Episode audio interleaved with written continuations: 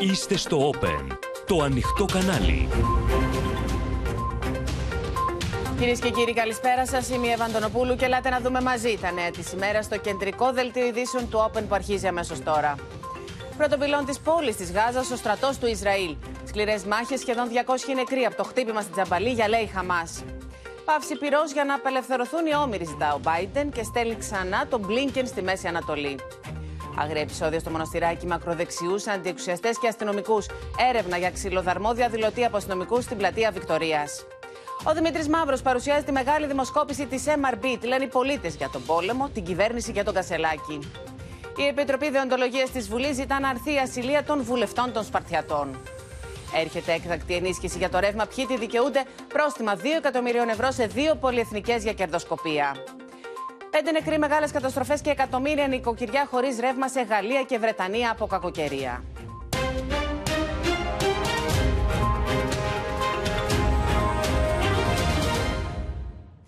Μία ανάσα από την πόλη της Γάζας βρίσκεται ο στρατός του Ισραήλ, σύμφωνα με ανώτατους αξιωματούχους του IDF, που υποστηρίζουν πως έχουν εξουδετερώσει μεγάλο αριθμό τρομοκρατών της Χαμάς. Οι βομβαρδισμοί με αεροπλάνα και πυροβολικό δεν σταματούν λεπτό σε μια προσπάθεια να προλιάνουν το έδαφος για τις χερσαίες δυνάμεις που είναι αντιμέτωπες με τις ευνηδιαστικές επιθέσεις των τρομοκρατών της Χαμάς μέσα από τα τούνελ. Καζάνι που βράζει είναι και η δυτική όχθη με καθημερινά επεισόδια μεταξύ επίκων και Παλαιστινίων, γεγονός που εντείνει την ανησυχία για ανάφλεξη στα κατεχόμενα Παλαιστινιακά εδάφη. Το ζήτημα της Δυτικής Όχθης, όπως και η επόμενη μέρα στη Γάζα, θα συζητηθούν αύριο στο Ισραήλ μεταξύ του Αμερικανού Υπουργού Εξωτερικών και του Πρωθυπουργού του Ισραήλ. Στο βορρά τώρα, το μέτωπο με τον Λίβανο, τα μεθοριακά επεισόδια είναι καθημερινά εν αναμονή του διαγγέλματος του ηγέτη της Χεσμολάχ για εμπλοκή ή όχι της φιλοϊρανικής οργάνωσης στον πόλεμο. Πάμε λοιπόν να τα δούμε όλα αυτά αναλυτικά. Έχουμε ήδη συνδεθεί με τους απεσταλμένους του Open στο Ισραήλ. Σωτήρι Δανέζη στο νότιο Ισραήλ και Αδαμαντία Λιόλιου στο βόρειο Ισραήλ. Βλέπουμε Μαρία Ζαχαράκη στην Κωνσταντινούπολη, Θανάση Αυγερινό, Ιουλία Βαλισαράτου στην αίθουσα σύνταξης και Παντελή Βαλασόπουλο στο Βερολίνο. Και Ιουλία, θα ξεκινήσουμε από σένα, γιατί είχαμε πριν από λίγο μπαράζ πυραυλικών επιθέσεων στο βόρειο Ισραήλ. Αδαμαντία, με συγχωρείτε, Αδαμαντία Λιόλιου. Και πριν από, πριν από λίγο, Εύα, ήχησαν οι σύρνε πριν από λίγα λεπτά και έντονος ήταν ο ήχος των εκρήξεων. Και εμείς που βρισκόμαστε στο βόρειο Ισραήλ, ακούσαμε αυτές τις συγκεκριμένες εκρήξεις. Ε, να πούμε ότι πρόκειται για μία ημέρα πριν από την ανακοίνωση του Νασράλα, του ηγέτη της Χεσμολάχ, για το τι ακριβώς θα κάνει για τα επόμενά του βήματα, για το αν θα συμμετέχει στον πόλεμο ή σε κάθε περίπτωση κάποιες σημαντικές ανακοινώσεις που, όπως ο ίδιος έχει πει, θα τις ανακοινώσει αύριο. Έχουμε μπαράζ πυραυλικών επιθέσεων από το Λίβανο προς το βόρειο Ισραήλ. Οι πληροφορίες κάνουν λόγο για 20 πυράβλους όπως και drones που κατευθύνθηκαν προς το βόρειο Ισραήλ στα σύνορα με το Λίβανο, με τους πολίτες να κατευθύνονται προς τα καταφύγια. Μιλήσαμε μαζί τους. Όλοι έμπαιναν στα καταφύγια τους που είναι ειδικά κατασκευασμένα για να τους προστατεύουν σε κάθε περίπτωση από αυτές τις συγκεκριμένες επιθέσεις. Ε, τώρα να πούμε ότι δύο ήταν τα χτυπήματα σε σπίτια στο βόρειο Ισραήλ. Πρόκειται για την περιοχή κυρία Τσιμώνα όπως και για την Σεφάλα. Ευθύ χτύπημα ρουκέτας, mm όπως λένε οι πληροφορίες. Ξέσπασε φωτιά στο σημείο με τις υπηρεσίες να προσπαθούν να ε, διασώσουν τους πολίτες και να σβήσουν τη συγκεκριμένη φωτιά. Μιλάμε για οικισμούς οι οποίοι είναι εκενωμένοι. Δεν υπάρχουν πολίτες, παραμένουν στρατιωτικοί, όπως και κάποιοι ελάχιστοι που δεν θέλουν να εγκαταλείψουν την ε, περιοχή. Δύο είναι οι τραυματίες μέχρι αυτή την ώρα. Μεταφέρονται στο νοσοκομείο για να τους παρασχεθούν οι πρώτες βοήθειες. Πριν από λίγο, ο αρχηγός του Γενικού Επιτελείου Στρατού ε, του Ισραήλ, μάλιστα, συνέστησε σε όλες τις αντίπαλες δυνάμεις προς το Ισραήλ να μην εμπλακούν σε αυτόν τον πόλεμο. Mm Αυτό το μήνυμά του. Ωστόσο, δήλωσε έτοιμο. Άλλωστε και νωρίτερα αυτή είναι η απάντηση που δίνει το Ισραήλ, η IDF ε, ε, καταλαβαίνω πάντω.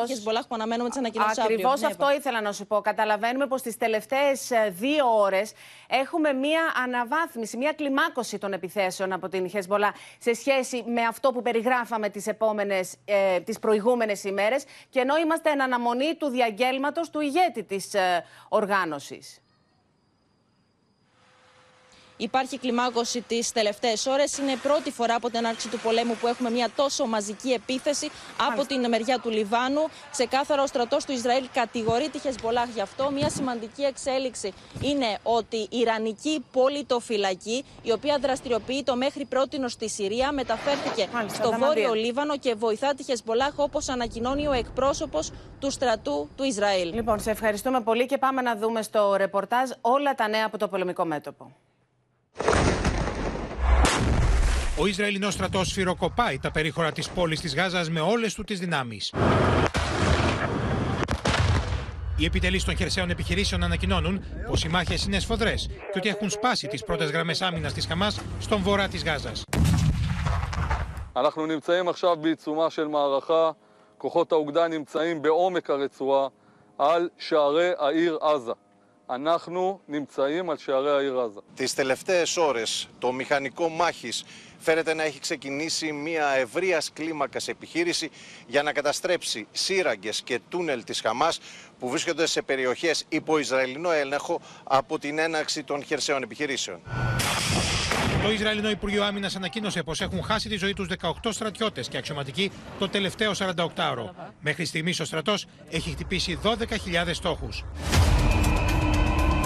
Ταυτόχρονα, οι ταξιαρχίε Αλκασάμ κάνουν επίδειξη ισχύω με αντιαρματικού πυράβλου Αλιασίν των 105 χιλιοστών εγχώρια κατασκευή. Τοποθετούν μονοτικό υλικό σε όλμου για να μειωθεί το θερμικό αποτύπωμα και να μην ανοιχνεύονται εύκολα. Ενώ βατραχάνθρωποι τη Χαμά επιδεικνύουν τορπίλε τι οποίε ρίχνουν στη θάλασσα. لقد هزمتم في 7 أكتوبر المجيد وها أنتم تتعثرون في دخولكم البري الذي مضيتم به في مواجهة أبطالنا الأشاوس Η Χαμά υποστηρίζει πω επιτέθηκε σε Ισραηλινού στρατιώτε με εκρηκτικό μηχανισμό από ντρόουν και έδωσε βίντεο με το χτύπημα εναντίον δυνάμεων του πεζικού, αναφέροντα ότι τραυματίστηκαν τουλάχιστον τρει στρατιώτε. אחד המערכים שנפגעו באופן קשה אצל החמאס בשבועות האחרונים הוא מערך הנ"ט. פגענו בחלק ניכר, ברוב המפקדים Η Χαμά κατηγορεί το Ισραήλ πως εξαιτίας των αλλεπάλληλων βομβαρδισμών στον προσφυγικό καταβλισμό στην Τζαμπαλίγια οι νεκροί φτάνουν τους 200 και οι τραυματίες τους 800.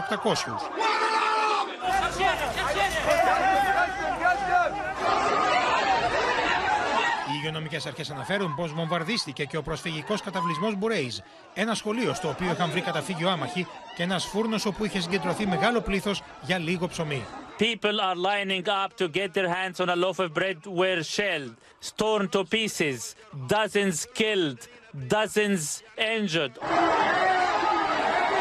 Ο Ισραηλινό στρατό ανακοινώνει πω στου τελευταίου βομβαρδισμού σκοτώθηκαν ακόμη δύο υψηλόβαθμοι αξιωματούχοι τη Χαμά στην Τζαμπαλίγια. Ένα εκ των οποίων ο Μοχάμεν Τασάρ, επικεφαλή για επιθέσει με αντιαρματικά όπλα. חמאס בונה את ההיגיון שלו על שימוש סמוך למתקנים רגישים, על שימוש בבתי חולים, על שימוש באוכלוסיות האלה כמגן אנושי.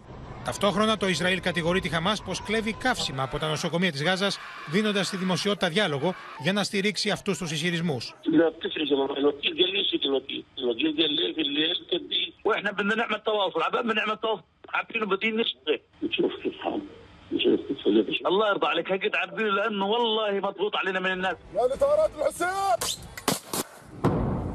Στο βορρά του Ισραήλ, ο στρατός αναχαιτίζει επιθέσεις της Χεσμολά με τη φιλοϊρανική σιητική οργάνωση να ανακοινώνει πως εκτόξευσε πύραυλο εναντίον Ισραηλινών drones τις τελευταίες ώρες. Η ένταση μεταξύ Ισραήλ και Χεσμολά συνεχίζεται. Βρισκόμαστε στο τελευταίο άκρο που χωρίζει το βόρειο Ισραήλ με το Λίβανο. Η περιοχή είναι καλά φυλασσόμενη και η κατάσταση είναι ήδη εκρηκτική. Κανείς δεν μπορεί να πει με σιγουριά πως το Ιράν δεν θα δυναμητήσει και άλλο τα πράγματα, ενώ τα βλέμματα όλων είναι στραμμένα στις αυριανές ανακοινώσεις του αρχηγού της Χεσμολά. Επιθέσει με drones εναντίον του Ισραήλ ανακοίνωσαν πω εξαπέλυσαν και οι αντάρτε Χούθη τη Ιεμένη, οι οποίοι υποστηρίζονται από την Τεχεράνη. Την ίδια ώρα, εκατοντάδε ξένοι υπήκοοι έχουν περάσει από τη λωρίδα τη Γάζα στην Αίγυπτο στο μεθοριακό πέρασμα τη Ράφα. Ανάμεσά του 12 Έλληνε, οι οποίοι διέμεναν στη Γάζα. احنا قطعنا مشوار ربنا يعلم كيف تركنا غزه واجينا وبالاخير صفينا في مدارس الايواء يعني انا ما صدقت والخارجيه الاردنيه امبارح Πάμε λοιπόν στον Σωτήρη Δανέζη που έχεις και πληροφορίες για την ε, ατζέντα Blinken αύριο στο Ισραήλ. Αλλά να ξεκινήσουμε από την συνολική εικόνα και αν έχουμε καθαρή εικόνα για το τι συμβαίνει στο μέτωπο του πολέμου. Δεν έχουμε πολλές πηγές στη διάθεσή μας. Το πεδίο της μάχης που βλέπουμε στα βορειοανατολικά από σχετική απόσταση, αλλά κυρίως οι ανακοινώσεις του Ισραηλινού στρατού και τα σχετικά βίντεο. Και από την άλλη, τα βίντεο που δίνει στη δημοσιότητα η Χαμάς. Από τη μία βλέπουμε και μπορούμε να καταλάβουμε την ισχύ πυρός του Ισραηλινού στρατού. Από την άλλη, Βλέπουμε στα βίντεο της Χαμάς ένα είδος ανταρτοπολέμου με μεμονωμένα πλήγματα. Αυτή είναι η εικόνα. Οι διοικητές μεταφέρουν ε, στα, στα, στους κοινούς δημοσιογράφους την πρόοδο του Ισραηλινού στρατού, οι διοικητές του Ισραηλινού στρατού. Σύμφωνα λοιπόν με πληροφορίες, ο, η, η μονάδα κρούσης η οποία εισέβαλε από τα ανατολικά στην Γάζα βρίσκεται μόλις ένα χιλιόμετρο από τη θάλασσα που σημαίνει ότι θα αποκοπεί σύντομα η Γάζα στα δύο, θα κοπεί το βόρειο κομμάτι από το νότιο. Ε, από την άλλη η Χαμάς το μόνο που μπορούμε να δούμε είναι αυτά τα βίντεο με χτυπήματα σε αντιαρματικά και τεθωρακισμένα που δεν ξέρουμε τι πραγματικό αποτέλεσμα έχουν. Είναι αυτό που θα έλεγε κανείς ο ορισμός ενός ε, ασύμετρου πολέμου και μιας ασύμετρης απειλής με μεγάλες βεβαίως ε, συνέπειες στη ζωή των αμάχων όσοι από αυτούς έχουν παραμείνει στην εμπόλεμη ζώνη. Τώρα, ε, πάμε στη Δυτική Όχθη, γιατί εκεί υπάρχει πολύ μεγάλη ε, ανησυχία. Τα περιστατικά είναι καθημερινά πια. Έχουμε περιστατικά με έπικους και Παλαιστίνιους. Οι έπικοι θεωρείται ότι έχουν βρει μια ευκαιρία τώρα με τον ε, πόλεμο να ξεμπερδέψουν με τους Παλαιστίνιους. Έχουμε ε, πολλά περιστατικά, επιθέσεις, βία, επεισόδια. Έχουν παρέμβει και οι δυνάμεις ασφαλείας του Ισραήλ. Η Δυτική Όχθη είναι μια πυρηταποθήκη και χρειάζεται μόνο μια σπίθα για να εκραγεί. Είναι εξαιρετικά κρίσιμες, κρίσιμα τα γεγονότα των ε, τελευταίων ημερών και αυτό είναι ένα από τα θέματα που βρίσκεται στην ατζέντα Μπλίνκεν, ο οποίος έρχεται εδώ για τον ε, δεύτερο γύρο των διαβουλεύσεων και των διαπραγματεύσεων στο Ισραήλ και στην Μέση Ανατολή. Θα ζητήσει λοιπόν από τον Πρωθυπουργό Νετανιάχου να ελέγξει αυτά τα περιστατικά στην Δυτική Όχθη και να μην επιτρέψει η περιοχή να πάρει φωτιά. Από την άλλη θα του μεταφέρει και το αίτημα του, του Λευκού Οίκου για μερικές ανάσες, για μερικές διακοπές, παύσεις θα έλεγε κανείς, mm-hmm. στις ε, αεροπορικές επιδρομές και στις μάχες, ώστε να βγουν περισσότεροι ε, ξένοι πολίτες από τη Γάζα και να παρασχεθεί και ανθρω, περισσότερη ανθρωπιστική βοήθεια σε όσους ε, βρίσκονται στον Νότο, στην ε, Λωρίδα της Γάζας. Επίσης, ο, υπουργός, ο Αμερικανός ε, Υπουργός Εξωτερικών φαίνεται ότι θα ασκήσει και άλλες πιέσεις στον Ισραηλινό Πρωθυπουργό. Ε, δυτικά μέσα γράφουν ότι ο ίδιος ο πρόεδρος Biden αλλά και το επιτελείο του πιστεύουν ότι ο Νετανιάχου είναι ο αδύναμος κρίκος αυτής της ε, κρίσης και ε, υπάρχουν πληροφορίες, γράφτηκαν και στο πολίτικο, ότι ο Αμερικανός ε, πρόεδρος στην τελευταία συνάντηση που είχε με τον Ισραηλινό Πρωθυπουργό του είπε μάλιστα ότι εύχεται να έχει ήδη σκεφτεί τι θα πει στον ε, διάδοχό του μέχρι το τέλος του πολέμου. Η πολιτική επιβίωση του Νετανιάχου κρίνεται αυτές τις ημέρες, εβδομάδες σε αυτόν τον ε, πόλεμο. Πολλοί πιστεύουν ότι δεν θα βρίσκεται στην θέση του μέχρι να τελειώσει αυτή η σύγκρουση στην ε, Λωρίδα της Γάζας και αυτή η κρίσιμη ιστορική στιγμή για το Ισραήλ και τη Μέση Ανατολή. Σε ευχαριστούμε πολύ, Σωτήρη Δανέζη. Η Αδαμαντία Λιόλιου και ο Δημήτρης Αλεξάκης μπήκαν σε Κιμπούτς, πολύ κοντά στην συνοριογραμμή μεταξύ Ισραήλ και Λιβάνου. Η περιοχή έχει κοινωθεί και φυλάστα από στρατιώτες υπό το φόβο των απειλών της Χεσμολά. Όλοι βρίσκονται σε ετοιμότητα, τα άρματα είναι σε θέσεις μάχης και οι λιγοστοί κάτοικοι που έχουν απομείνει ζουν με τον ήχο των εκρήξεων. Βρισκόμαστε στο χωριό Σλόμι, στα σύνορα με το Λίβανο. Πίσω μου βλέπετε την κορυφογραμμή που χωρίζει το Ισραήλ από το Λίβανο. Συχνή είναι και η ήχη του πυροβολικού από τον Ισραηλινό στρατό. Η περιοχή σε ακτίνα 2 χιλιόμετρων έχει εκενωθεί, ενώ γίνονται και οχυρωματικά έργα. Εκρηκτική η κατάσταση στο βόρειο Ισραήλ. Μια μικρή κίνηση αρκεί για να κοπεί το σχοινί που κρατά τις ισορροπίες και να εμπλακεί πιο δυναμικά η Χεσμολά στον πόλεμο. Βρισκόμαστε στην είσοδο του Κιμπούτσάσα, μόλις λίγα μέτρα από τα σύνορα με το Λίβανο. Και όλοι είναι έτοιμοι να υπερασπιστούν τα εδάφη τους. He goes with the gun and uh, we have uh, we have 3000 uh, ton apples to pick and I go to pick with the with the pistola. Όσοι παραμένουν στην παραμεθόριο ζουν υπό τον ήχο της ύρινα και των εκρήξεων. Βρισκόμαστε μια ανάσα από τα σύνορα και πίσω μου βλέπετε τους πρώτους οικισμούς του Λιβάνου. Οι κάτοικοι εδώ ζουν με το φόβο και ακούν συνεχώς τον ήχο των εκρήξεων, καθώς πύραυλοι της Χεσμολά εκτοξεύονται από το Λίβανο προς το έδαφος του Ισραήλ. Οι δυνάμεις του Ισραήλ απαντούν με πυρά. Ο Γιαούντα δεν αποχωρίζεται πλέον το όπλο. Μας δείχνει το καταφύγιο. I'm not worried but I'm prepared. Mostly I'm worried for my sons that are in, uh, in Gaza. 50 καταφύγια όπως αυτό υπάρχουν στο συγκεκριμένο κυμπούτ κοντά στα σύνορα με το Λίβανο. Είναι πλήρως εξοπλισμένα. Όλοι είναι σε επιφυλακή και καταφεύγουν εδώ όταν ηχούν οι σιρήνες. I am in the red zone. We have no time to go to the shelter. It must to be immediately. We live in the yellow zone; You have something like 20 seconds to get a shelter.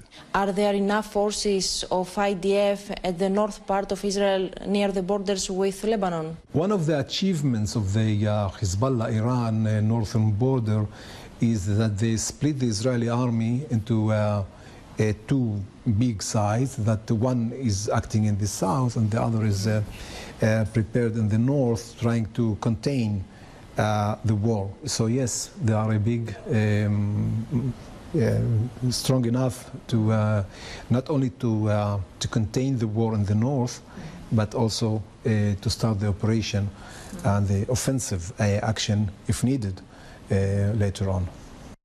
Τώρα, σε μια δραματική προειδοποίηση, ο διευθυντή του FBI λέει πω η Χαμά θα μπορούσε να επιτεθεί και σε αμερικανικό έδαφο. Πάμε στην Ιουλία Βελισσαράτου για να δούμε τι ακριβώ είπε. Ο Κρίστοφερ Ρέι, μιλώντας στο Κογκρέσο, δεν απέκλεισε το ενδεχόμενο ότι οι τρομοκράτες μπορεί να επιτεθούν σε αμερικανικό έδαφος, εμπνεόμενοι από τις φρικαλαιότητες της Χαμάς. Όπως είπε χαρακτηριστικά, υπάρχουν ε, μοναχικοί λύκοι αλλά και ομάδες που μπορεί να ενδεχομένως να ετοιμάζονται, εμπνεόμενοι από τη Χαμάς, να κάνουν επίθεση στο, σε αμερικανικό έδαφος. Μάλιστα, κάλεσε την Αμερικανική κυβέρνηση να λάβει εξαιρετικά μέτρα προστασίας σε εβραϊκές και στις μουσουλμανικές κοινότητες σε όλη τη χώρα. Αναφέρθηκε συγκεκριμένα στην σύλληψη στο Χιούστον την περασμένη εβδομάδα ενός άνδρα που μελετούσε πώς να κατασκευάζει βόμβες και έγραφε στο διαδίκτυο εναντίον των Εβραίων, καθώς και ενός ε, εξάχρονου μουσουλμάνου αγοριού, το θάνατο ενός εξάχρονου μουσουλμάνου αγοριού στο Ιλινόη, μια δολοφονία που διερευνάται ως έγκλημα μίσους. Και τέλος είπε Εύα ότι για πρώτη φορά ο Άισι έκανε έκκληση για επίθεση σε αμερικανικά συμφέροντα, την πιο σοβαρή εδώ και πέντε χρόνια. Σε ευχαριστούμε και να τον ακούσουμε τι ακριβώ είπε. On top of the homegrown violent extremist and domestic violent extremist threat, we also cannot and do not discount the possibility that Hamas or another foreign terrorist organization may exploit the current conflict to conduct attacks here on our own soil. Τώρα, υπό την ασφικτική πίεση της κοινή γνώμης, ο Τζο Μπάιντεν αναγκάστηκε να παραδεχτεί δημοσίως πως είναι αναγκαία μια ανθρωπιστική πάυση και όλα αυτά μετά από επεισόδιο σε συγκέντρωσή του στην Μινεσότα. Ηγετικός τέλεχο της Χαμάς τώρα απειλεί πως το Ισραήλ θα δεχτεί πολλές ακόμα επιθέσεις όπως αυτή που έγινε στις 7 Οκτωβρίου.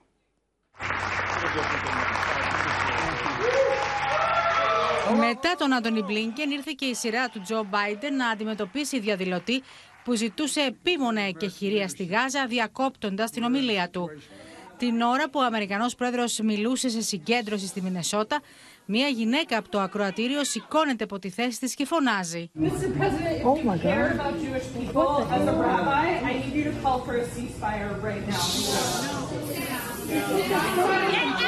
Ο Μπάιντεν, υπό την ασφικτική πίεση της κοινής γνώμης, τάχθηκε για πρώτη φορά υπέρ μιας ανθρωπιστικής παύσης. Ωστόσο, αυτή η αναφορά, την οποία επανέλαβε ο παρουσιαστής του CNN, προκάλεσε την αντίδραση του εκπροσώπου της Ισραηλινής κυβέρνησης.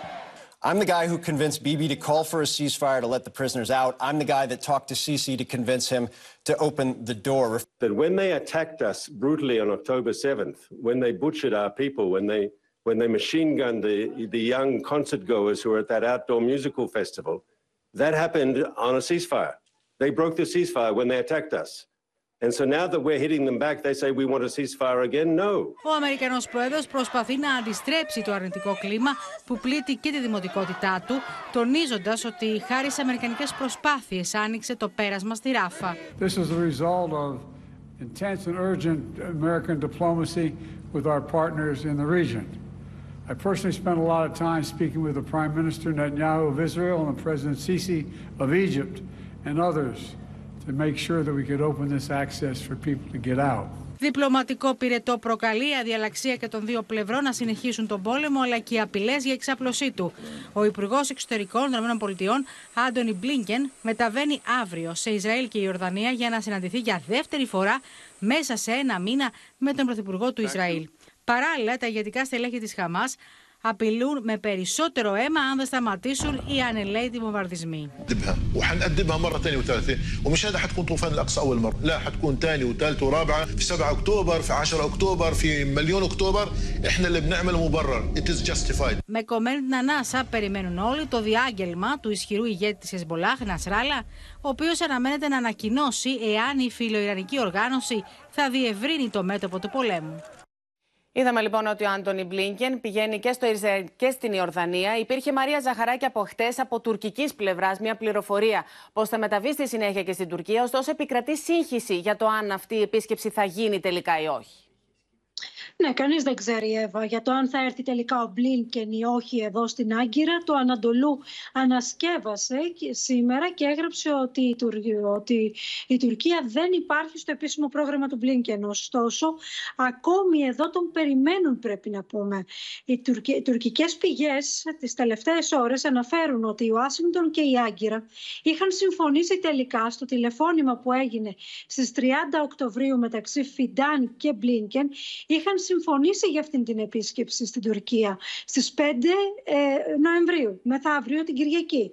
Αλλά από αμερικανικής πλευράς προβλήθηκαν τις τελευταίες ώρες κάποια υλικοτεχνικά, όπως τα ονομάζουν προβλήματα, logistics, όπως τα ονομάζουν αυτές οι πηγές, τα οποία ακόμη δεν έχουν ξεπεραστεί. Οι πηγές ε, λένε μάλιστα ότι θα εκπλαγούν πολύ αν δεν έρθει τελικά ο Μπλίνκεν, γιατί όλα είναι έτοιμα. Για να έρθει ο Μπλίνκεν ε, υπολογίζουν ότι θα είναι ή την Κυριακή ή ακόμη και τη Δευτέρα στις 6 Νοεμβρίου. Είναι λοιπόν ε, ακόμη θρίλερ αυτή η επίσκεψη του Μπλίνκεν στην Τουρκία. Τώρα, όσον αφορά την άλλη σημαντική επίσκεψη του Ιρανού Υπουργού Εξωτερικών χθες στην Άγκυρα. Υπάρχει και εδώ ένα πλούσιο παρασκήνιο για το που διαφώνησαν Τουρκία και Ιράν. Η Τεχεράνη κάλεσε, όπως λένε πληροφορίες στην Άγκυρα, σε μποϊκοτάς πετρελαίου κατά του Ισραήλ αλλά αυτή η έκκληση δεν βρήκε ανταπόκριση από την Τουρκία. Στην πραγματικότητα, στην πραγματικότητα, ο Τούρκος Υπουργός Εξωτερικών, ο Χακάν Φιντάν, άφησε την έκκληση του Ιρανού ομολόγου του να αιωρείται.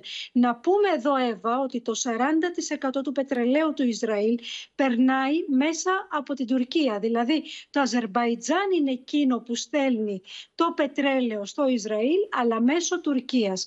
Μάλιστα, σήμερα ορισμένα μέσα ενημέρωσης εδώ στην Τουρκία βοούν, θα λέγαμε, ότι το Σάββατο, το περασμένο Σάββατο που Ερντογάν οργάνωσε αυτό το μεγάλο συλλαλητήριο για την Παλαιστίνη στην Κωνσταντινούπολη, την ίδια ώρα περνούσε από τα Δαρδανέλια τάνκερ που μετέφερε περίπου ένα εκατομμύριο βαρέλια πετρελαίου σε λιμάνι του Ισραήλ. Την ώρα δηλαδή που καταδίκαζε το Ισραήλ ο ίδιος ο Τούρκος πρόεδρος.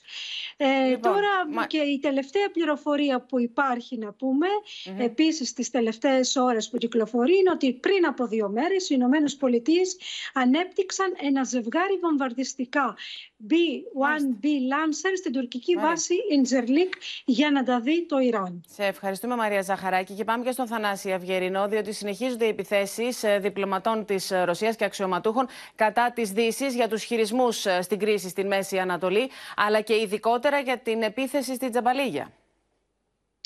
Καλησπέρα, Εύα. Η Μόσχα μιλά επίμονα και σταθερά πλέον για ανθρωπιστική καταστροφή στη Γάζα που θα έχει συνέπειες για πολλές δεκαετίες τους κατοίκους της και πρέπει πάση θυσία και κατά δύναμη να περιοριστεί. Οι Ρώσοι αξιωματούχοι λένε σε όλους τους τόνους ότι η Δύση τορπιλίζει κάθε συζήτηση για αποκλιμάκωση και εκεχηρία στη Γάζα, όπως αυτές τις προσπάθειες που έγιναν τα τελευταία 24 ώρα στο Συμβούλιο Ασφαλείας του ΟΗΕ, όπου η Μόσχα συνεχίζει να προσπαθεί να υπερκεραστεί το αμερικανικό βέτο, να υπάρξει κάποια συνεννόηση για κατάπαυση πυρός. Στο πλαίσιο αυτό υπήρξε και μια τηλεφωνική συνομιλία των Υπουργών Εξωτερικών Ρωσίας και Αιγύπτου. Από κοινού καταδίκασαν κάθε επίθεση εναντίον αμάχων. Χαρακτηριστική είναι η φράση του μονίμου αντιπροσώπου της Μόσχας στον ΟΗΕ του Βασίλη Νιμπέντζια ότι το Ισραήλ έχει μεν δικαίωμα να προστατεύσει τους πολίτες του από την τρομοκρατία, αλλά αυτό ακριβώς είναι που πρέπει να κάνει. Να εντοπίσει και να πολεμήσει τους τρομοκράτες και την τρομοκρατία, όχι να πολεμά τον άμαχο πληθυσμό της Γάζας και τους Παλαιστίνιους συνολικά ως λαό. Η εκπρόσωπος του Ρωσικού Υπουργείου Εξωτερικών, η Μαρία Ζαχάροβα, είπε ότι προκαλεί σοκ η επανάληψη της επίθεσης στον καταβλισμό προσφύγων της Ζαμαλίγια και ο εφιαλτικός αριθμός νέων δεκάδων, ίσως και εκατοντάδων θυμάτων που συνολικά έχουν ξεπεράσει μέχρι στιγμής τις 9.000 Πάντως σε αρκετά αξιόπιστες στρατιωτικές πηγές πληροφόρησης. Οι Ρώσοι αναλυτές εκτιμούν ότι είναι πολλά τα προβλήματα του Ισραηλινού στρατού στη χερσαία αυτή η επιχείρηση εντός της Γάζας και ακόμη λένε δεν έχουμε δει τίποτα, δεν έχουμε ε, κορύφωση των συγκρούσεων. Δεν ξέρω αν γνωρίζουν κάτι περισσότερο για τα πολλά ενδεχόμενα κλιμάκωσης ε, της σύγκρουσης που συζητώνται. Ευχαριστούμε πολύ τον Θανάση Αυγερινό. Το Ισραήλ θα κερδίσει τον πόλεμο με την Χαμάς, την οποία και θα αφανίσει. Διαμηνύει σε συνέντευξή του στο Open και την Ελευθερία Σπυράκη ο κυβερνητικός εκπρόσωπος του Ισραήλ. Δήλωσε πως η χώρα του δέχεται επίθεση από τον άξονα του κακού, με επικεφαλής, όπως είπε το Ιράν, με δορυφόρους στη Χαμάς, στη Γάζα, τη Χεσμολάχ στο βορρά και τους φιλοϊρανούς αντάρτες Χούθη της Ιεμένης. The Israeli military said it has struck more than 11,000 targets in the Gaza Strip. What comes next? What is your war plan? We're determined to win that war by totally destroying Hamas, totally dismantling its terror and governing infrastructure in the Gaza Strip so it can never again hurt our people like it did on October 7th. So we're going after every Hamas commander, every Hamas terrorist, every Hamas rocket launcher, every Hamas tunnel inside the Gaza Strip. So what we're going to end, and we'll end it by ending Hamas. IDF confirmed it bombed the Jabalia camp despite the fact civilians were there. Doesn't this justify criticism that you are violating international law? Two and a half weeks since the IDF warned civilians in northern Gaza to get out of the way temporarily for their own safety, Hamas deliberately embeds itself in civilian areas. It built tunnels underneath people's homes when Israel attacked the tunnel where a senior terrorist mastermind was hiding, it appears that that tunnel network collapsed and damaged other buildings because Hamas had been hiding underneath people's homes. What is your plan for bringing back the hostages? Are you considering Hamas' demand to free all Palestinian prisoners in exchange for hostages? Hamas isn't suddenly going to realize that it's a war crime to abduct babies and hold them hostage. Hamas will respond to pressure, to diplomatic pressure and to military pressure. So we're putting on the military pressure by going into the Gaza Strip. There is no excuse for abducting 240 innocent people. They must be released immediately and unconditionally. Are you worried about the risk of the war spilling over the Middle East? The Iranian regime has been clear for years that its goal is the destruction of the state of Israel and the murder of the Jews. We don't want to fight a war on two fronts. We're focusing on Hamas. But if Hezbollah forces us to defend our people, we will fight and we will win.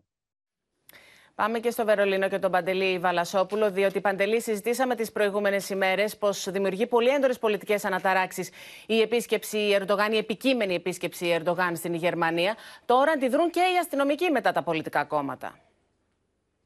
Καλησπέρα. Πριν από αυτό να πω μια είδηση της τελευταίας στιγμής, αν επιτρέπετε. Πριν από λίγο, ο πρέσβης του Ισραήλ στην, στο Βερολίνο ζήτησε από τη γερμανική κυβέρνηση να αποστείλει νοσοκομιακό πλοίο, στο οποίο λέει θα μπορούν να νοσηλεύονται οι τραυματίες Παλαιστίνοι από τη Γάζα. Το ίδιο ζήτησε και από τη Γαλλία, από την κυβέρνηση του κύριου Μακρόν.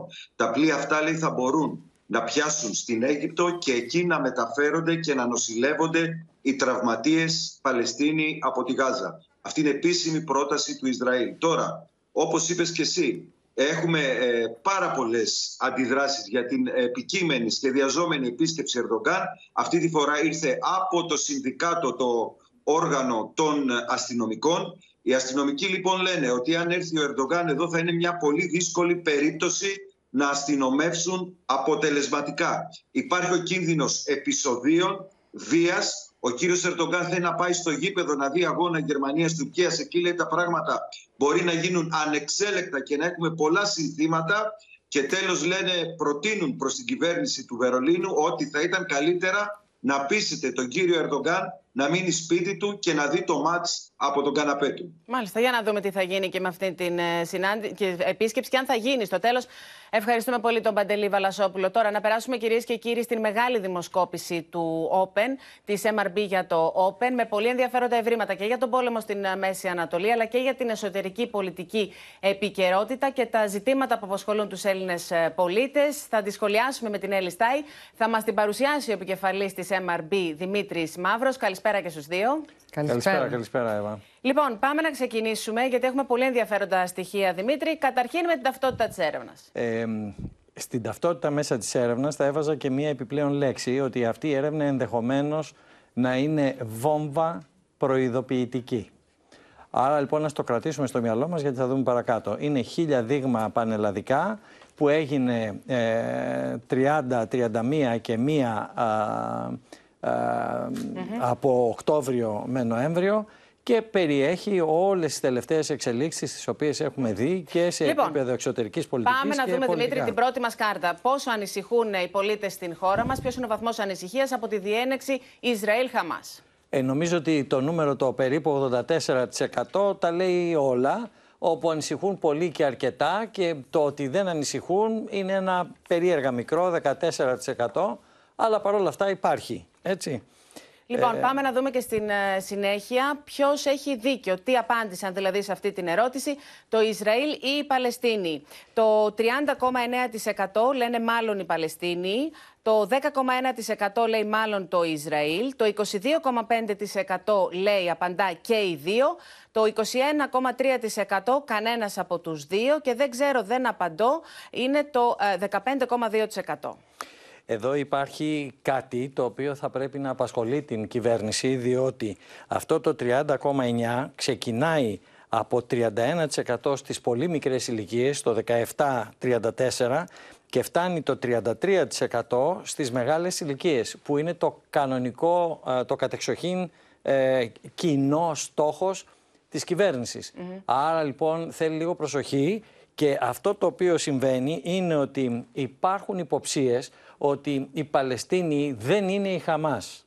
Με αποτέλεσμα ε, αυτό να δημιουργεί μπερδέματα αδικίας σε κάποιες περιπτώσεις όσον αφορά τους, Παλαι... ε, τους Παλαιστίνιους.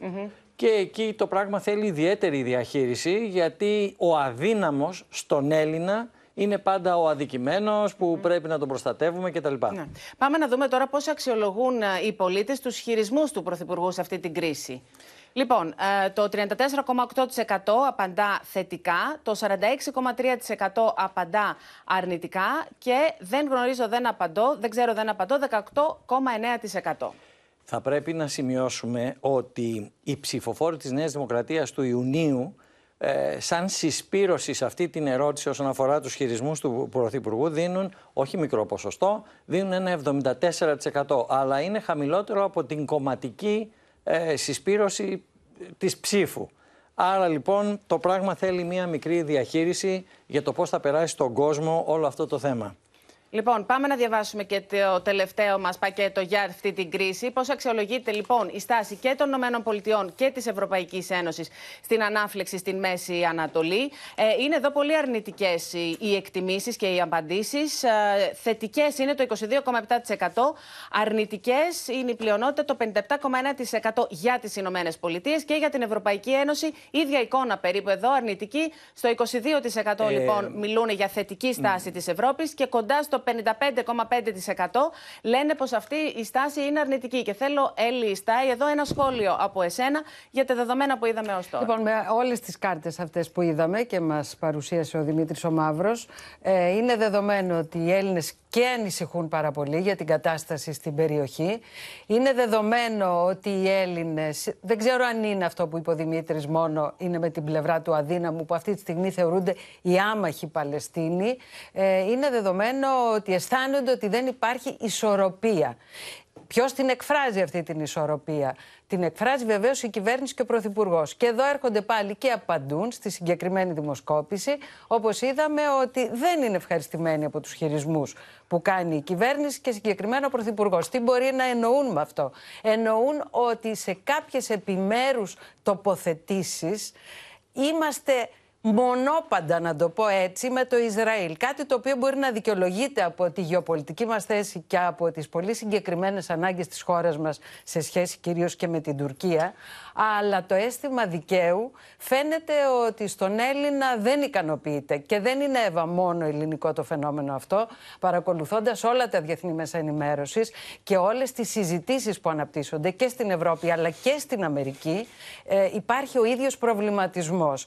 Τι είναι αυτό που τελικά γίνεται στην περιοχή. Θα καταλήξει σε μια αιματοχυσία παιδιών και αμάχων ή θα έχουμε μία λύση που δεν διαφαίνεται, δηλαδή να έχουμε δύο κράτη όπως έχει αρχίσει Ναι. όλη η διεθνής κοινότητα και λέει, τα οποία θα είναι σεβαστά από όλους. Πάντως, σίγουρα αυτή την ώρα που μιλάμε, είμαστε πάρα πολύ μακριά από αυτό που λες, από μία λύση. Είμαστε ακόμα ούτε καν έχουμε δει και την κορύφωση του από, πολέμου. τη- λοιπόν, από την ισορροπία. έτσι. Πάμε, πάμε να έρθουμε λίγο στα δικά μας, να δούμε, Δημήτρη, πώς πάνε τα πράγματα στην ε, χώρα. Δηλαδή, Ε, ναι, ε, ποιος είναι ο δείκτης αισιοδοξίας; Ακριβώς. Βλέπετε ότι η κόκκινη γραμμή, η οποία ήταν το πάνε κακά τα πράγματα στη χώρα, πήγε να ανέβει με επιτάχυνση, έφτασε το 57,7 και έσπασε η καμπύλη, αλλά δεν έσπασε υπέρ των θετικών, έσπασε υπέρ το δεν ξέρω τι είναι αυτό το οποίο γίνεται, γιατί τα θετικά συνεχίζουν να πέφτουν.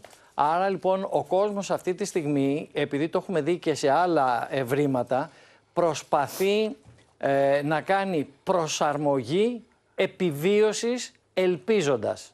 Εάν σε αυτό το πράγμα δεν βοηθηθεί, θα υπάρχουν θέματα.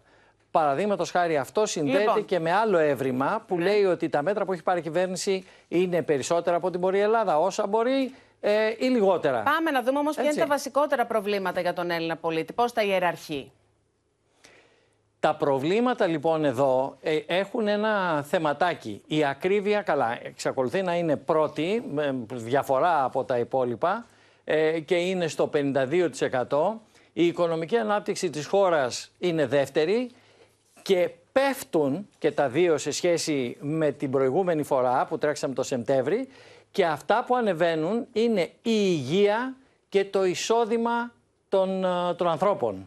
Πράγμα το οποίο σημαίνει ότι η ακρίβεια πια έχει πάψει να είναι ένα θεωρητικό πράγμα. Και δεν τους φτάνει το έχει- εισόδημα. Ακριβώς και έχει φτάσει πλέον στην τσέπη μου που σημαίνει ότι δεν αρκεί να χειριστεί κανείς τους κακούς που αυξάνουν τις τιμές έχει αρχίσει και αγγίζει και την ίδια τους στην τσέπη σε σχέση με ποια είναι η αγοραστική μου δύναμη.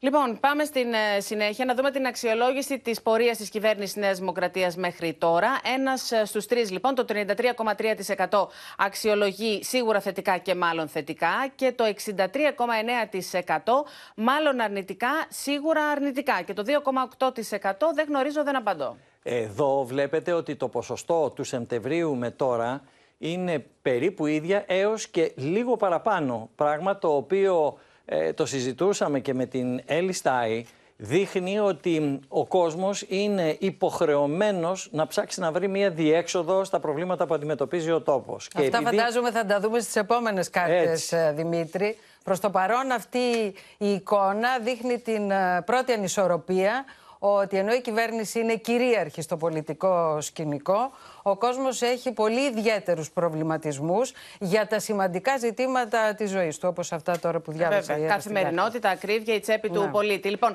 Και πάμε τώρα να που δούμε είπες το όμω. καθημερινότητα, αύριο Ναι. θα δούμε τους Κάτσε, τρεις να το κάνουμε αρχηγούς. μετά το teaser. Κάτσε, μην βιάζεσαι. δεν, δεν την τελειώσαμε τη δημοσκόπηση. λοιπόν, πάμε να Όχι, δούμε απλά πώ αξιολογεί Είναι πειρασμός, κατάλαβες. ο κόσμος το Υπουργικό Συμβούλιο σε σχέση με το προηγούμενο πριν τις εκλογές. Λοιπόν, Για το μένα 29... αυτό είναι έβριμα, έτσι. Δηλαδή, όταν περίπου 30%, 29,5% λένε είναι από το ίδιο καλή και καλύτερη, εγώ θα περίμενα. Εδώ δεν μπαίνει. Λοιπόν, ε, για να τα καν πούμε το λίγο ποσοστό συνοπτικά. πρόθεσης Ψήφου, το σχεδόν. 29% λέει σίγουρα καλύτερη, μάλλον καλύτερη το ίδιο καλή. Ωστόσο, το 61,5%, πάρα πολύ μεγάλο ε, ποσοστό, λέει ε, μάλλον χειρότερη, το ίδιο κακή, σίγουρα χειρότερη. Να πούμε κάτι. Εδώ δεν πρέπει να δικηθεί η κυβέρνηση, γιατί υπάρχει αυτή η περίεργη λέξη που ακούμε τόσο καιρό περί rotation. Να κουνηθούν οι υπουργοί και να κάνουν ένα γύρο Καλά, δεν είναι έτσι ακριβώς, Δημήτρη. Ε, Είναι ένα ζήτημα που μπήκε από τον πρώτο μήνα της ε, νέας κυβέρνησης, ακριβώς επειδή έτυχαν πάρα πολύ σημαντικά και κρίσιμα θέματα, πυρκαγιές, ε, πλημμύρες κτλ. Ε, αμφισβητήθηκε αμέσως αν οι μετακινήσεις αυτές, αυτό το rotation, ήταν οι ενδεδειγμένες. Αυτό μέχρι Θα το στιγμής δούμε. αξιολογήθηκε όπως Ε, μέτρησες χαμηλά, και εσύ κατά την αρνητικά. ταπεινή μου ναι. άποψη. Λοιπόν, πάμε να δούμε τι λένε και για τον ε, ΣΥΡΙΖΑ και την έως τώρα στάση του Στέφανου Κασελάκη και αν ε, βελτιώνεται ή χειροτερεύει, αν έχει βοηθήσει εν τέλει στην ε, πορεία του κόμματος. Λοιπόν, Ε, ο το 13, κύριος- Α, με συγγνώμη. συγχωρείς Δημήτρη, Ναι, ναι, το παρακαλώ, 13,3% λέει μάλλον βελτιώνεται, το 6,2% λέει μάλλον παραμένει το ίδιο καλή, το 13,5% λέει μάλλον παραμένει το ίδιο κακή, ε, το 57,3% λέει μάλλον χειροτερεύει. Λοιπόν, ο ΣΥΡΙΖΑ βρίσκεται σε ένα πάρα πολύ κρίσιμο σημείο. Υπάρχει ένα γράφημα που για μένα είναι όλη η έρευνα και θα το δούμε αργότερα. Αλλά είναι κολλημένος στο ποσοστό του Ιουνίου. Αν θέλετε να δείτε τα ποιοτικά στοιχεία. Αν πάμε σε ψήφους, έχει ξεκολλήσει από εκεί και κατεβαίνει. Έτσι. Έχει αξία να δούμε τι γίνεται και μέσα στον ΣΥΡΙΖΑ για να Βεβαίως. έχουμε την ολοκληρωμένη α, εικόνα. Λοιπόν, το 31,4% λέει μάλλον βελτιώνεται. Μάλλον παραμένει το ίδιο καλή, λέει το 7,9%. Μάλλον παραμένει το ίδιο κακή, το 11,9%. Το 38,1% λέει μάλλον χειροτερεύει και το 10,7% λέει δεν γνωρίζω, δεν απαντώ. Σκεφτείτε ότι αυτό το 39, αν δεν κάνω λάθος, ε, που είναι το άθροισμα των δύο καλή και το ίδιο καλή, είναι κατά κάποιο τρόπο η συσπήρωση του ΣΥΡΙΖΑ. Όταν έχεις μια συσπήρωση περίπου στο 40%, αυτό είναι ο λίγον θέμα. Έτσι. Μμμ. Και βεβαίως ο κομματικός πόλεμος μένεται με όλη αυτή την ιστορία, με τις διαγραφές και σε ένα βαθμό με την αμφιβ- αμφισβήτηση του νέου αρχηγού. Ε, λοιπόν, ε, για να δούμε τι γίνεται εδώ. 18,5% λέει αυτό μάλλον. είναι στο σύνολο της κοινωνίας, έτσι. Μμμ. Σωστά κάνεις και το επισημαίνει- επισημαίνεις. Το 18,5% λέει μάλλον με τη στάση της ε, πλευράς Κασελάκη. Το 25,5% λέει μάλλον με τη στάση της εσωκομματικής αντιπολίτευσης. Και το 46,6% λέει με καμία από τις δύο πλευρές. Και υπάρχει και ένα 9,4% που λέει δεν Η γνωρίζω, μεγάλη δεν απαντώ. αγωνία των συζητήσεων που γίνεται μέσα στο ΣΥΡΙΖΑ είναι τι κάνουμε εμείς στο εσωτερικό μας. Μμμ. Οπότε η- το επόμενο Για να το γράφημα... δούμε ακριβώς. Και βλέπετε ότι πάλι η συσπήρωση του κυρίου Κασελάκη είναι στο 40% και ε, η αντιπολίτευση, να το πούμε έτσι, είναι στο 19%. Αυτό σημαίνει λοιπόν ότι εκεί πρέπει να γίνει δουλειά και ορθώς έχουμε δει τον κύριο Κασελάκη να αλλάζει λίγο τη στάση Ναι. του και να προσπαθεί να γίνει λίγο πιο ήπιος, λίγο πιο συγκαταβατικός, ε, λίγο πιο Δημήτρη, αυτό πολιτικός το ορθός. 40% που επισημαίνεται ως χαμηλή συσπήρωση είναι το 9% περίπου Ναι. Ε, των, ε, Ψηφοφόρων του ΣΥΡΙΖΑ. του κόμματος, ναι. Εννοείς ψηφ- των, των εκλογών του Ιουνίου. Ε, του εκλογικού σώματος εκλογικού που σώματος. ψήφισε το ΣΥΡΙΖΑ στο, στις εκλογές Άρα της μιλάμε για τελευταίας. Είναι το, είναι το 42% του 17,5%.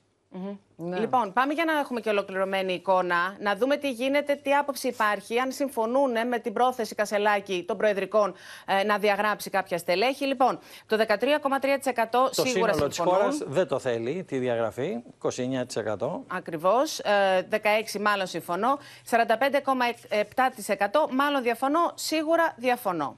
Εδώ θα γίνουν πολλές συζητήσεις, Εύα, διότι αυτό το 29 που συγκρίνεται με το τι ψήφους πήραμε τον Ιούνιο και το 40 κάτι που δεν είναι δά και τόσο τεράστιο, θα προσπαθήσουν στο ΣΥΡΙΖΑ να το μεταφράσουν διπλά. Ε, δεν ξέρω ποιος θα κερδίσει τη μετάφραση, αλλά εν πάση περιπτώσει θέλει προσοχή. Λοιπόν, πάμε να δούμε τι γίνεται μέσα στον ε, ΣΥΡΙΖΑ, Δημήτρη. Δηλαδή, τι λέμε όσοι, ψή- όσοι ψήφισαν ΣΥΡΙΖΑ το καλοκαίρι. Ακριβώς. Βλέπετε ότι και εδώ το 52% λέει ναι, ε, διαγραφές και καλά κάνει Στέφανε κτλ. κτλ αλλά υπάρχει ένα 36% από την άλλη μεριά που λέει όπα γιατί εδώ πέρα έχουμε θέματα. Και άρα θέλει πάλι διαχείριση. Το βλέπουμε δηλαδή ότι ο ΣΥΡΙΖΑ και αύριο θα δούμε και αναλυτικά ενότητες, διαλύσεις και δεν συμμαζεύεται. Δεν είναι τόσο απλά τα πράγματα. Εδώ υπάρχουν δύο μεγάλα θέματα, Εύα, νομίζω, σε ό,τι αφορά το σύνολο της κοινωνίας από τους ερωτηθέντες. Ε, καταρχήν έχουν ε, μια αρνητική εικόνα για το πού πάει το κόμμα του ΣΥΡΙΖΑ ε, και κατά δεύτερον έχουν ε, μια αρνητική εικόνα, πολύ έντονα αρνητική, για τον ίδιο τον κύριο Κασελάκη και τη στάση που τηρεί σε ό,τι αφορά τα του κόμματός τους. Ε, αυτή είναι πολύ με- Αυτό είναι πολύ μεγάλο πρόβλημα, κατά τη γνώμη μου, Δημήτρη, γιατί ο ΣΥΡΙΖΑ για να γίνει κυβερνών κόμμα ξανά πρέπει να απευθυνθεί ακριβώς σε αυτή την κοινωνία, η Έτσι. οποία αυτή την ώρα, σε αυτή σου τη μέτρηση, δεν αποδέχεται καθόλου ούτε τον τρόπο της διακυβέρνησης του μέσα στο ΣΥΡΙΖΑ, Και το- ούτε τις ε, Ελή. συγκεκριμένες που είναι οι διαγραφές. Το ξύσιμο για να αρχίσει να παίρνει κόσμο, το πρώτο πράγμα είναι η κεντροαριστερά. Εκεί και Που ακριβώς εκεί εκεί, είναι θα το πάμε επόμενο τώρα. γράφημα. Στην επόμενη μας κάρτα να δούμε Λοιπόν, τι γίνεται, Δημήτρη, αυτό στον χώρο το της 29 κεντροαριστεράς. μέσα στην ε, ε, αριστερά κεντροαριστερά είναι απλά 35,1. Δεν σκαρφαλώνει στα ταβάνια και φτάνει το 61 μόνο όταν μιλάμε σε αυτούς που λένε έχω πρόθεση ψήφου σήμερα ΣΥΡΙΖΑ. Δηλαδή που είναι, θα τη δείτε παρακάτω πόσο είναι. Έλλη. Ναι, μιλάμε για μια αρνητική μέτρηση εδώ πέρα, ακριβώς για αυτό που είπα πριν, ότι ούτε καν τη συσπήρωση που θα περίμενε κανείς στο μικρό ΣΥΡΙΖΑ, όπως λέγαμε και πριν, στο μικρό κομμάτι δηλαδή των ψηφοφόρων ε, του ΣΥΡΙΖΑ των τελευταίων εκλογών, δεν μπορεί να δεις μια τεράστια συσπήρωση, πόσο μάλλον στο ευρύτερο κομμάτι της κοινωνίας, η οποία κοινωνία δεν είναι αυτή που αυτά που άδικτα ψηφίζει τη Νέα Δημοκρατία, είναι ο ευρύτερος κεντρός, κεντροαριστερός χώρος, ο οποίος δείχνει να μην συμφωνεί καθόλου και μάλλον αποτυπώνει αυτή την τρομερή θολούρα, Ναι. την οποία έχουμε επισημάνει όλο αυτό το Και αυτό, διάστημα βέβαια, και που σε ό,τι λες- αφορά τον ίδιο τον κύριο Κασελάκη και σε ό,τι αφορά τις πολιτικές θέσεις που Και αυτό που αναπτύσσονται. λες ε, Έλλη και Δημήτρη αποτυπώνεται και στη μέτρηση που έχει κάνει ο Δημήτρης για την καταλληλότητα για να δούμε και την επόμενη κάρτα. Λοιπόν, ο Κυριάκος ε, Νομίζω ότι Μητσοτάκης κάνει μπαμ. είναι στο Ε, κάνει 38,1%. άλμα. Πολύ Από το μεγάλη 8,2 διαφορά. του κυρίου Κασελάκη πάει στο 38 ο κύριος Μητσοτάκης. Έτσι, πολύ μεγάλη διαφορά Και του. είναι, ε, συνεχίζει να ε, μην υπάρχει λύση σε επίπεδο πρωθυπουργού εκτός από τον κύριο Μητσοτάκη, έτσι. Στο 8,2% είναι ο Στέφανος Κασελάκης. Από 7,4 κοντά ο και ο κύριος Νίκος Ανδρουλάκης. Ανδρουλάκης, το 7,4%. Ο Κυριάκος Βελόπουλος το 6,4% και ο Δημήτρης ε, Κουτσούμπας το 5,1%. Αύριο θα έχουμε και άλλη κουβέντα για τον κύριο Κουτσούμπα. Λοιπόν, για να συνεχίσουμε τώρα να δούμε την πολύ ενδιαφέρουσα κάρτα για την πρόθεση ψήφου των βουλευτικών ε, εκλογών. Με συγχωρείτε, εδώ βλέπουμε Γιάννη Είναι οι Βαρουφάκη. υπόλοιποι. 2,7%, Δημήτρη Νατσιό 1,4%, Βασίλη Τίνκα στο 0,7% και άλλο στο 2,3%. Λοιπόν, πρόθεση ψήφου βουλευτικών εκλογών. Νέα Δημοκρατία στο 30,1%. Ακριβώς. Από Στο- το 29,9, Στο 12% ο ΣΥΡΙΖΑ. από οριακά- 13,6, Στο 11% το ΠΑΣΟΚ. από 9,8. Εδώ βλέπουμε μια πολύ δι- μικρή διαφορά, ελάχιστη μεταξύ των δύο κομμάτων, στη μία μονάδα. Στο 7,6 Ε, μ. τσιμπημένο το Κομμουνιστικό Κόμμα. Στο 6,1 ε, ε, βρίσκεται ε, το, ε, μ, βοηθήστε με λίγο, η ελληνική, Η ελληνική ε, λύση λύση. είναι Η στο ελληνική 6,1 λύση. από Στο 2,7 η νίκη. Στο 3% η πλεύση ελευθερίας. Οι Σπαρτιάτες βλέπουμε να έχουν πέσει και με όλη αυτή την ε, ιστορία Ε. ε, του τελευταίου διαστήματος. Εδώ βλέπουμε το μέρα 25 στο 2,5%. και άλλο Πρόθεση ψήφου, ε. Πρόθεση ψήφου. Γιατί Πρόθεση μετά θα ψήφου. δούμε και την αναγωγή. Και έχει πολύ μεγάλη αξ- αξία να υπογραμμίσουμε και την αδιευκρίνηστη ψήφος Ακριβώς, στο 20,8%. Σε ευχαριστώ πολύ, γιατί είναι πάρα πολύ ψηλή η αδιευκρίνηστη ψήφος. Εντάξει, το ξέραμε, ή κάποιοι θα πούνε «Ναι, δεν έχουμε εκλογές μπροστά, άρα εκεί είναι. Αν δεν είναι έτσι ακριβώς τα πράγματα, πάμε. Λοιπόν, πάμε να δούμε και την αναγωγή στο σύνολο. Ε, Δημήτρη, σε ακούμε. Λοιπόν, ε, η αναγωγή οδηγεί τη Νέα Δημοκρατία σε τελικό ποσοστό 38%, το ΣΥΡΙΖΑ στο 15,2%, το ΠΑΣΟΚ στο περίπου 14, 13,9%, το ΚΚΕ στο περίπου 10, 9,6%, την ελληνική λύση να ανεβαίνει σχεδόν μισή μονάδα στο 7,7%. Πάμε και στην επόμενη σελίδα. Η νίκη, νίκη στο στο 3,4%, η πλεύση στο 3,8 από 2,9, πράγμα το οποίο σημαίνει ότι αυτό οφείλεται, ενδεχομένως θα το δούμε αύριο, στις υπερβολικές διαρροές που έχει ο ΣΥΡΙΖΑ, Μμμ. οι οποίοι μετακινούνται σε αριστερά κόμματα. Οι Σπαρτιάτες πέφτουν, το βλέπετε, έτσι. Και βρίσκουμε τσιμπημένο το Λοιπόν, μέρα 25 στο 3,2. Δηλαδή, είναι αν είχαμε- δύο μονάδες κάτω ο ΣΥΡΙΖΑ, έτσι. Μμμ, μμμ. Λοιπόν, ε, Έλλη, δεν ξέρω αν θες να κάνεις ένα σχόλιο εδώ, γιατί έχει πάρα Ναι, πολύ νομίζω- μεγάλο ενδιαφέρον η πολύ μικρή ε, διαφορά ε, που εντοπίζουμε μεταξύ ΣΥΡΙΖΑ ε, και ΠΑΣΟΚ. Δηλαδή, βλέπουμε εδώ ότι είναι οριακά μπροστά ο ΣΥΡΙΖΑ. Λοιπόν, να, να τα πάρουμε από την αρχή, να δούμε όλες αυτές τις τελευταίες κάρτες που είδαμε, ξεκινώντας από την καταλληλότητα για Πρωθυπουργό. Ε, εννοείται ότι εδώ πέρα υπάρχει ένας παίκτης μόνο, ο κύριος Μητσοτάκης. Ε, οι άλλοι όλοι, όσο και αν έχουν τσιμπήσει ή όχι, είναι πάρα πολύ χαμηλά.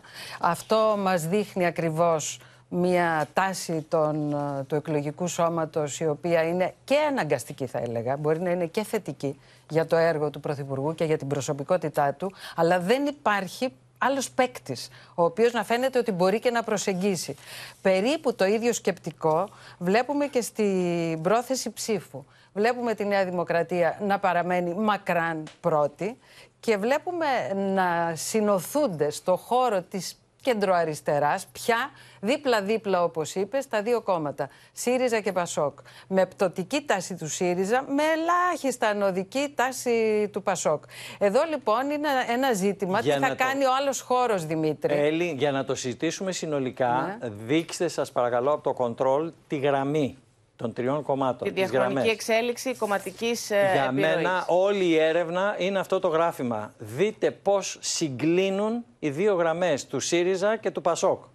Ναι. Και βγάλτε συμπέρασμα. Αυτό δεν σημαίνει βεβαίως, ε, φαντάζομαι Δημήτρη, η συζήτηση η οποία έχει ξεκινήσει από την πλευρά του ΣΥΡΙΖΑ για συνύπαρξη των δύο κομμάτων. Όχι. Αυτό που Ε, δείχνει ε, βέβαια. γιατί είναι μέχρι τη- ώρας την δεν τάση εισπράττει της- θετική απάντηση από το Πασόκ. Ναι, δεν εισπράττει και έχει και τους λόγους του που δεν εισπράττει. Δεν μπράβο. ξέρουμε πώς θα εξελιχθούν τα πράγματα. Δείχνει όμως Επίσης. την τάση της κοινωνίας, Δημήτρη. Επίσης, το- η- το ισχυρότερο κολαγόνο στο πολιτικό σκηνικό είναι οι, τα achievements που λέμε σε άπτες στα ελληνικά, τα κατορθώματα ενός κόμματος.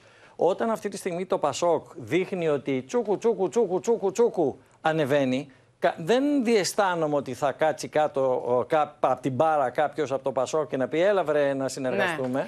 Λοιπόν, Το ερώτημα- αύριο τα το θε- υπόλοιπα. Το, θέμα εδώ είναι ότι έχουμε μια κυβέρνηση που δείχνει να ηγείται μακράν του πολιτικού παιχνιδιού, η οποία όμως αρχίζει και έχει όλες αυτές τις, όλα αυτά τα προβλήματα που έχει ένα κυβερνών κόμμα. Τα είδαμε στα επιμέρους ερωτήματα και βλέπουμε ότι είναι επιτακτική ανάγκη να συγκροτηθεί, όχι να ανασυγκροτηθεί απλώς, ο άλλος πόλος. Τώρα πώς θα γίνει Λοιπόν. αυτό μέσα από αυτή τη σύγκληση των δύο, μέσα από την... α, Δεν ξέρω, Αύριο, αύριο ένας τα τρίτος, υπόλοιπα ένας στο δεύτερο τέταρτος, μέρος. τι θα Έλλη. γίνει. Έχει, Λοιπόν, έχει ψαχνό αύριο Σας πολύ. ευχαριστώ πολύ και τους δύο, και τον Δημήτρη Μαύρο και την Έλλη Στάιτ. Ευχαριστούμε. Ραντεβού αύριο. Λοιπόν, α, αλλάζουμε θέμα. Σε πεδίο μάχης μετατράπηκε χθες ο σταθμός του ΙΣΑΠ στο Μοναστηράκι με άγριες συγκρούσεις μεταξύ ακροδεξιών και αντιεξουσιαστών. Και όλα αυτά 9 η ώρα το βράδυ. Σοκ προκαλεί το βίντεο που θα δείτε, στο οποίο έχει καταγραφεί ένας ακροδεξιός να πετά με μπιτόνι υγρό, άλλοι να φωνάζουν κάψτε τους μέσα σε σειρμό, ο οποίος ήταν γεμάτος με πολίτες, οι οποίοι έζησαν στιγμές τρόμου.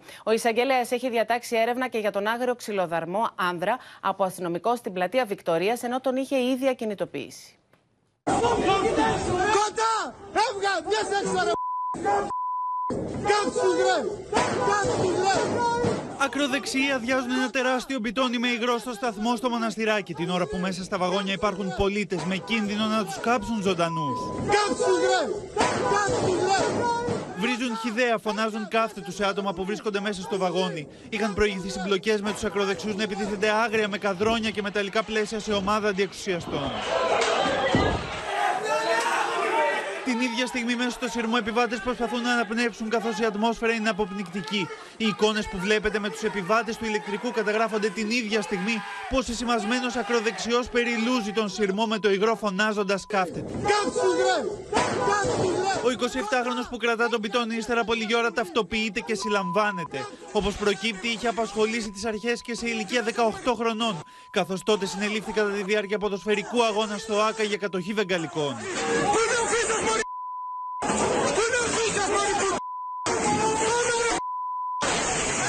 Κατά τη διάρκεια των επεισοδίων συλλαμβάνονται άλλοι τρεις ακροδεξιοί, οι οποίοι στην πλειοψηφία τους έχουν απασχολήσει ξανά τις αρχές για επιθέσεις. Θα τρελαθώ!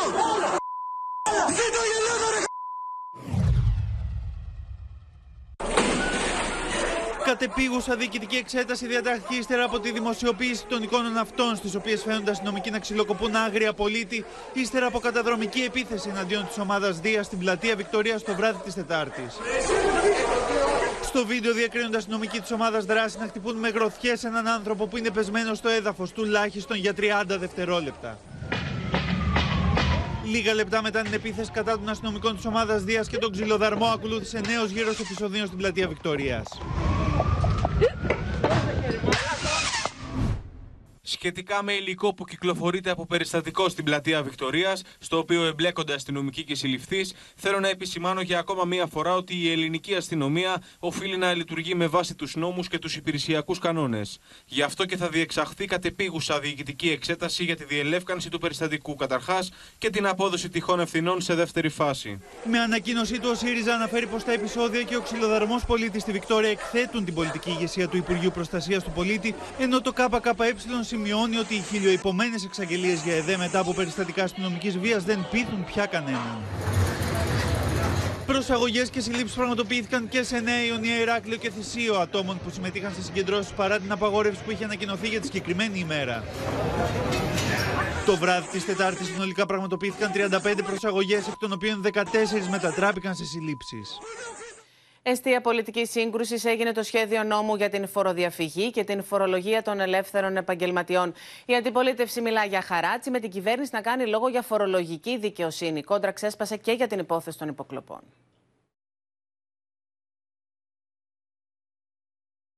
Φορολογικό νομοσχέδιο, αλλά και τη φορολόγηση των ελεύθερων επαγγελματιών, οι οποίοι πλέον θα πληρώνουν φόρο για εισοδήματα τουλάχιστον 10.920 ευρώ, ακόμη και αν δηλώσουν λιγότερα, με ταυτόχρονη απαλλαγή τους από 25 έως 50% στο τέλος επιτιδεύματος. Όταν το 71% των ελεύθερων επαγγελματιών δηλώνει εισόδημα κάτω από το εισόδημα του μισθωτού, που αμείβεται με τον κατώτατο μισθό, γίνεται αντιληπτό από όλους πως πρέπει να υπάρξει μια παρέμβαση. Η λογική 41% έχω, άρα κάνω ό,τι θέλω, τελικά φέρνει και φορολογική αλαζονία. Δεσμευόμαστε στους ελεύθερους επαγγελματίες ότι μέχρι 10.000 ευρώ ο φόρος τους θα είναι μηδέν. Μόνο το ασφαλιστικό, παύλα φορολογικό κατρούγκαλου, μας πήρε ένα 30-32% του εισοδήματός μας. Και τον Νίκο Ανδρουλάκη να κατηγορεί την κυβέρνηση για προεκλογικές δεσμεύσεις που αθετήθηκαν μετεκλογικά. Έρχεστε τώρα και θεσπίζετε οριζόντιο κεφαλικό φόρο στους ελεύθερους επαγγελματίες ενώ το τέλος επιτιδεύματος παραμένει έστω και μειούμενο. Ένα ακόμα πεδίο αντιπαράθεσης προκάλεσε όμως και η υπόθεση των υποκλοπών, με αφορμή δημοσιεύματα, σύμφωνα με τα οποία 11 μηνύματα με τον ιό του Predator εστάλησαν σε εισάριθμα πολιτικά πρόσωπα από κινητό πολιτικού προσώπου. Αυτό λέει έγινε τον Ιανουάριο του 2021 από τον ελόγο πολιτικό πρόσωπο. Το εορτολόγιο της Ορθόδοξης πίστης μας μας οδηγεί στο Θανάση, τον Αντώνη, το Φώτη ή το Γρηγόρη. Έχει ενδιαφέρον να σκεφτούμε ποιο μπορεί να είναι το πολιτικό πρόσωπο που είναι πίσω από την αποστολή αυτών των μηνυμάτων. Αυτά δεν είναι κουτσομπολιά. Είναι αποδεδειγμένα γεγονότα τα οποία ελέγχονται από τη δικαιοσύνη και έρχεστε και τα λέτε στην αίθουσα του Κοινοβουλίου αφού μου έχετε πει ότι κουτσομπολεύω εγώ. Με συγχωρείτε, μεγαλύτερη κουτσομπόλα από αυτό το οποίο ακούσαμε προηγουμένως, εγώ στο Κοινοβούλιο δεν έχω ακούσει. Στέφανος Κασελάκης και Νίκος Ανδρουλάκης παραβρέθηκαν σε συνέδριο που διοργανώνουν οι πέντε ανεξάρτητες αρχές με τον πρόεδρο της Αρχής Προστασίας Δεδομένων Προσωπικού Χαρακτήρα, Κωνσταντίνο Μενουδάκο, να εκφράζει την απαρέσκειά του για τις επιθέσεις σε βάρος του Προέδρου της ΑΔΑΕ, Χριστού Ράμου. 25 χρόνια που λειτουργούν οι ανεξάρτητες αρχές δεν έχω ξαναδεί τέτοια συμπεριφορά. Πρόστιμο ενός εκατομμυρίου επιβλήθηκε σε δύο πολυεθνικές εταιρείες μετά από ελέγχους του Υπουργείου Ανάπτυξης που διαπίστωσαν παραβιάσεις στο περιθώριο κέρδους στη διάθεση των προϊόντων τους στα σούπερ μάρκετ. Μέσω του Open, ο αρμόδιος υπουργός έστειλε μήνυμα πως καμία εταιρεία δεν είναι υπεράνω του νόμου. Δεν θα ξαναψωνίσω από αυτές τις εταιρείες μέχρι να μπουν σε μια λογική ε, της κανονικής ροής των τιμών. Καμπάνα για τις πολυεθνικές εταιρείες Procter Gamble και Unilever που πιάστηκαν στην τζιμπίδα του Υπουργείου Ανάπτυξης μετά από έλεγχο που έγινε να παραβιάζουν το περιθώριο κέρδους σε απορριπαντικά και είδη προσωπικής υγιεινής. Και εγώ τι όφελος έχω από το πρόστιμο που θα πάρει η πολυεθνική; Κανένα όφελος δεν έχω. Εγώ, σαν καταναλωτής, έρχομαι και βλέπω εδώ στο ράφι τι γίνεται. Ένα εκατομμύριο ευρώ είναι το τσουχτερό πρόστιμο που επέβαλε η κυβέρνηση σε κάθε έναν από τους κολοσσούς. Στον έλεγχο που πραγματοποιείται τους τελευταίους μήνες, αποδείχθηκε ότι οι πολυεθνικές έβαζαν καπέλο σε πολλούς κωδικούς στα ράφια των σούπερ μάρκετ σε σχέση με το κέρδος που είχαν το Δεκέμβριο του 2021. Καταφέρνοντας έτσι να εσχροκερδούν για καιρό σε βάρος των καταναλωτών. Ε, τώρα που το άκουσα, θα είμαι επιφυλακτικός. Αλλά πρέπει να γίνονται έλεγχοι. Ο Υπουργός Ανάπτυξης, μιλώντας στο ΟΠΕΝ, τόνισε ότι καμία εταιρεία δεν είναι υπεράνω του νόμου, όσο μεγάλη κι αν είναι. Είμαστε αποφασισμένοι να επιβάλλουμε πρόστιμα σε όσους παραβιάσουν το νόμο για την αθέμητη κερδοφορία. Θα πρέπει οι εταιρείες αυτές το επόμενο διάστημα να διορθώσουν τις τιμές των προϊόντων τα οποία βρέθηκαν να έχουν περιθώριο κέρδους μεγαλύτερο το 2023 από ό,τι είχαν το 2021. Η Unilever πάντως με ανακοίνωσή της τονίζει ότι θα προχωρήσει στην αμφισβήτηση του προστίμου. Κατανοούμε το σκεπτικό της Υπουργικής Απόφασης σχετικά με τη διατήρηση του μεικτού περιθωρίου κέρδους. Διαφωνούμε με τη μεθοδολογία βάσει της οποίας οι ελεγκτικές αρχές υπολόγισαν το πρόστιμο, μη λαμβάνοντας υπόψη βασικές παραμέτρους του τρόπου λειτουργίας της αγοράς, του λιανικού εμπορίου και των λογιστικών προτύπων. Σύμφωνα με τα πιο πρόσφατα δημοσιευμένα στοιχεία της Ελλαή Unilever για την χρήση του 21, που ενσωματώνει πάντως και πωλήσεις κάποιων σημάτων, ο τζίρος αυξήθηκε κατά 6,35% και τα καθαρά κέρδη 72% συγκριτικά με το 2020. Αντίστοιχα, τώρα η PNG εμφάνισε βελτιωμένες πωλήσεις κατά 8,4% και 276 εκατομμύρια στη χρήση 21-22, ενώ πέτυχε να υπερτετραπλασιάσει τα καθαρά της κέρδη στα 18,51 εκατομμύρια από 5,85 στη χρήση 2021. Τα νέα τιμολόγια ρεύματος που θα ισχύσουν από το 2024 για τα νοικοκυριά παρουσίασε σήμερα το Υπουργείο Ενέργειας, όπως θα μας πει ο Γιάννης Φόσκολο, αποκαλύπτοντας και τον μηχανισμό με τον οποίο θα επιδοτηθούν όσοι και ένα ρεύμα για να ζεσταθούν. Έτσι είναι, Εύα. Τέλος Δεκέμβρη τελειώνει ο μηχανισμός με τις οριζόντιες επιδοτήσεις και περνάμε σε μια νέα εποχή. Σε αυτή τη νέα εποχή, λοιπόν, θα υπάρχει επίδομα θέρμανσης για τα νοικοκυριά που καίνε ρεύμα, όμως για τα ενεργειακά ευάλωτα νοικοκυριά. Τι σημαίνει αυτό, Σημαίνει ότι το επίδομα θα είναι από 45 έως 480 ευρώ. Θα είναι για τρεις μήνες, δηλαδή από τον Ιανουάριο έως και τον Μάρτιο, και θα δίνεται ως έκπτωση στους λογαριασμούς του ρεύματος. Δηλαδή δεν θα το πάρουν στους τραπεζικούς τους λογαριασμούς οι επιδοματούχοι, όπως συμβαίνει με το πετρέλαιο θέρμανσης. Θα το πάρουν ως έκπτωση στους λογαριασμούς του ηλεκτρικού ρεύματος. Όσο πιο ψηλά, πιο βόρεια, πιο, σε πιο ψυχρό κλίμα είναι το σπίτι, τόσο περισσότερα χρήματα θα πάρει. Αυτά όσον αφορά στο επίδομα θέρμανσης. Πάμε στα νέα τιμολόγια που θα ισχύσουν από το 2024. Έχουμε τιμολόγια σταθερής τιμής, κειμενόμενα τιμολόγια. Θα υπάρχει όμως και ένα κοινό τιμολόγιο, δηλαδή ένα τιμολόγιο με κοινά χαρακτηριστικά που θα πρέπει να το παρέχουν οι εταιρείες σε όλους τους ε, καταναλωτές. Αυτό θα έχει τα βασικά χαρακτηριστικά ότι θα πρέπει να ανακοινώνεται η τελική τιμή την πρώτη του μήνα, δηλαδή ας πούμε την 1η Οκτωβρίου, θα πρέπει να ανακοινώνουν οι εταιρείες την τιμή που θα ισχύσει για τον οκτωβριο Και οι καταναλωτές θα μπορούν να αλλάζουν εταιρεία χωρίς πέναλτι, όπως συμβαίνει και τώρα. Σε ευχαριστούμε, Γιάννη Φόσκολε. Εκτός συνόρων, στο έλεος της κακοκαιρίας έχει παραδοθεί η Ευρώπη. Πέντε άνθρωποι έχουν χάσει τη ζωή τους, με την Γαλλία και το Ηνωμένο Βασίλειο να πλήττονται ιδιαίτερω από τα ακραία φαινόμενα. Δρόμοι μετατρέπονται σε ποτάμια. Τεράστια κύματα υψώνονται και οι ρηπές του ανέμου αγγίζουν τα 170 χιλιόμετρα την ώρα. Η καταιγίδα Κιάραν σφυροκοπάει ανελαίητα την Ευρώπη.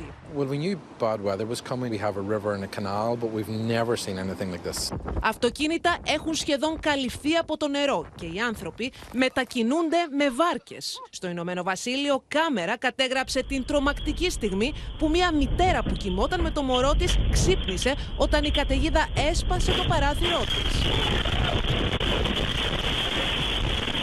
The 999 service, police service, has received. Sorry, it has to be said. It's so it's so windy. Um, the 999 service has received in excess of 100 calls.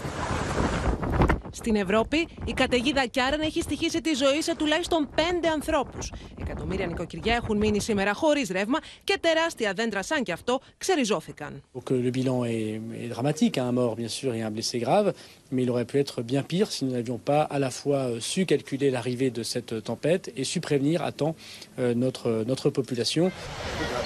Σε βίντεο που κοινοποιήθηκε στα μέσα κοινωνικής δικτύωσης, φαίνεται η στιγμή που νεαρή γυναίκα παρασύρεται από το κύμα στην προσπάθειά της να βγάλει μία selfie. Στο σημείο αυτό, κυρίες και κύριοι, το δελτίο μας ολοκληρώθηκε. Μείνετε συντονισμένοι στο Open. Αμέσως μετά ακολουθεί η δραματική σειρά εποχής Έρωτας Φυγάς. Από όλους εμάς να έχετε ένα πολύ όμορφο βράδυ. Καληνύχτα σας.